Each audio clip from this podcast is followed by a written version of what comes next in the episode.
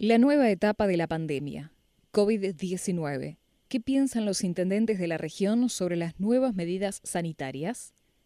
En general hay conformidad, pero algunos de los anuncios de la ministra Bisotti no terminan de convencer.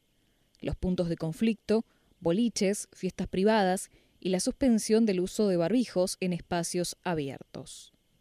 Las nuevas medidas sanitarias anunciadas esta semana por la ministra de Salud de la Nación, Carla Bisotti, tuvieron un aceptable nivel de aceptación entre los intendentes de la región, aunque varios de ellos dejaron trascender que aún hay algunas dudas sobre la forma en que se implementarán.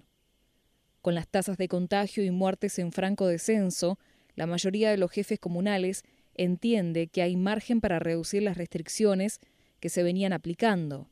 Sin embargo, según confiaron a la nueva, no todos están convencidos de que este sea el momento de habilitar boliches y fiestas privadas con gran cantidad de personas, o bien de abandonar el uso de barbijo al aire libre. El intendente de Villarino, Carlos Bevilacqua, dijo que confía en que las autoridades sanitarias tomaron las mejores medidas que podían en base a los criterios técnicos e informes a los cuales no accedemos los jefes comunales, aunque reconoció que hay aspectos con los que no está de acuerdo.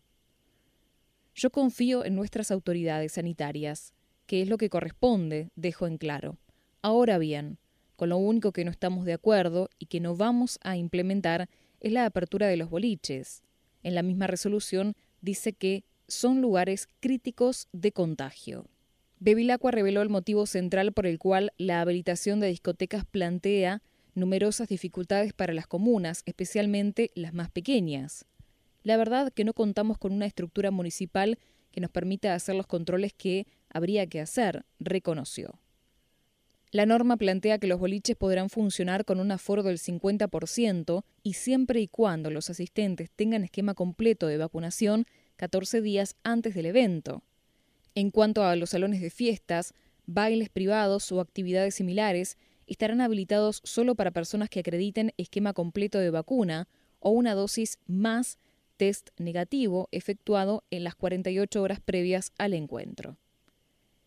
Esto es casi imposible de controlar por lo engorroso, así que habilitar los locales bailables, que equivaldría a dejar librado al hacer los contagios.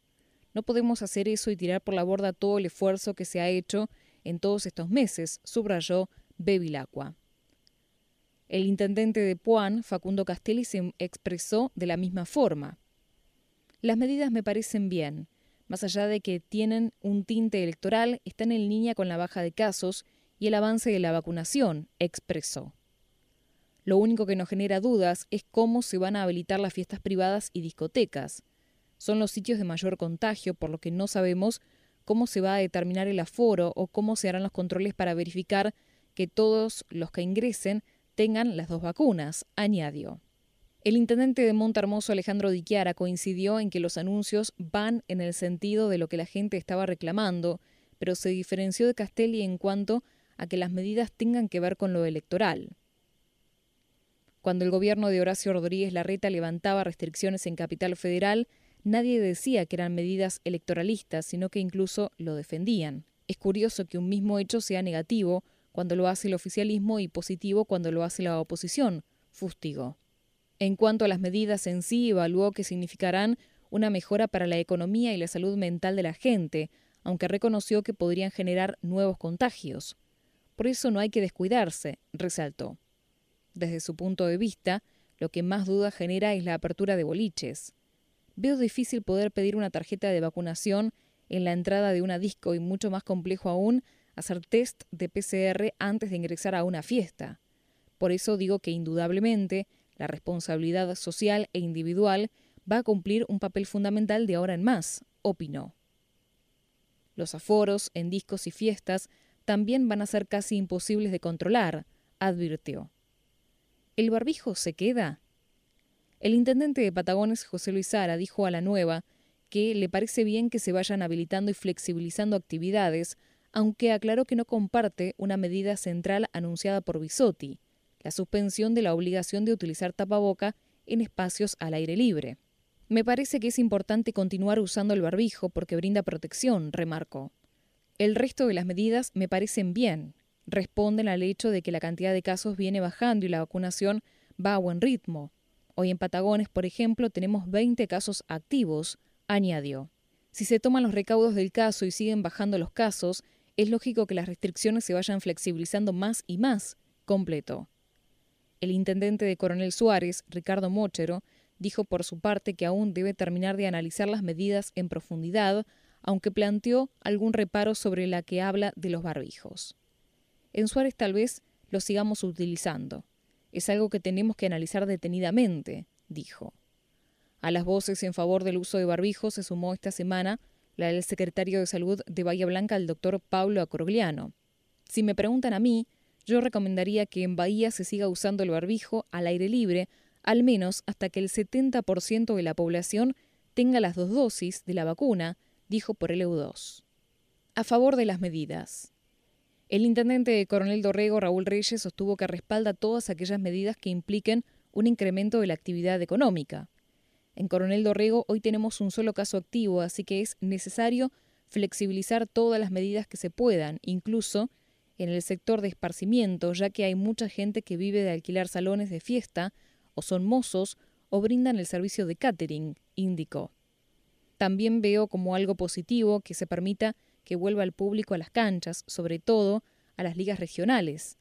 Hasta ahora les permitían 50 entradas por club, con lo que los clubes no podían ni cubrir los costos, añadió. Reyes reconoció, no obstante, que el control de aforos y otros requisitos no será sencillo. Los municipios no tenemos personal suficiente, indicó. El jefe comunal señaló que la flexibilización obligará a tener más cuidado a nivel personal y social y si la tasa de contagio sube nuevamente, siempre se puede volver a dar marcha atrás con alguna medida, dijo.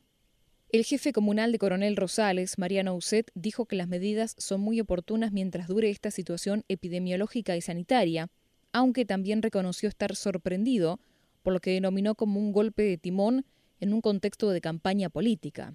En nuestro distrito, hoy tenemos un caso activo, así que, ¿qué puedo decir sobre las medidas? De todas formas, aún queremos ver el marco normativo al detalle porque suele haber alguna diferencia entre lo que se anuncia y lo que se escribe, aclaró.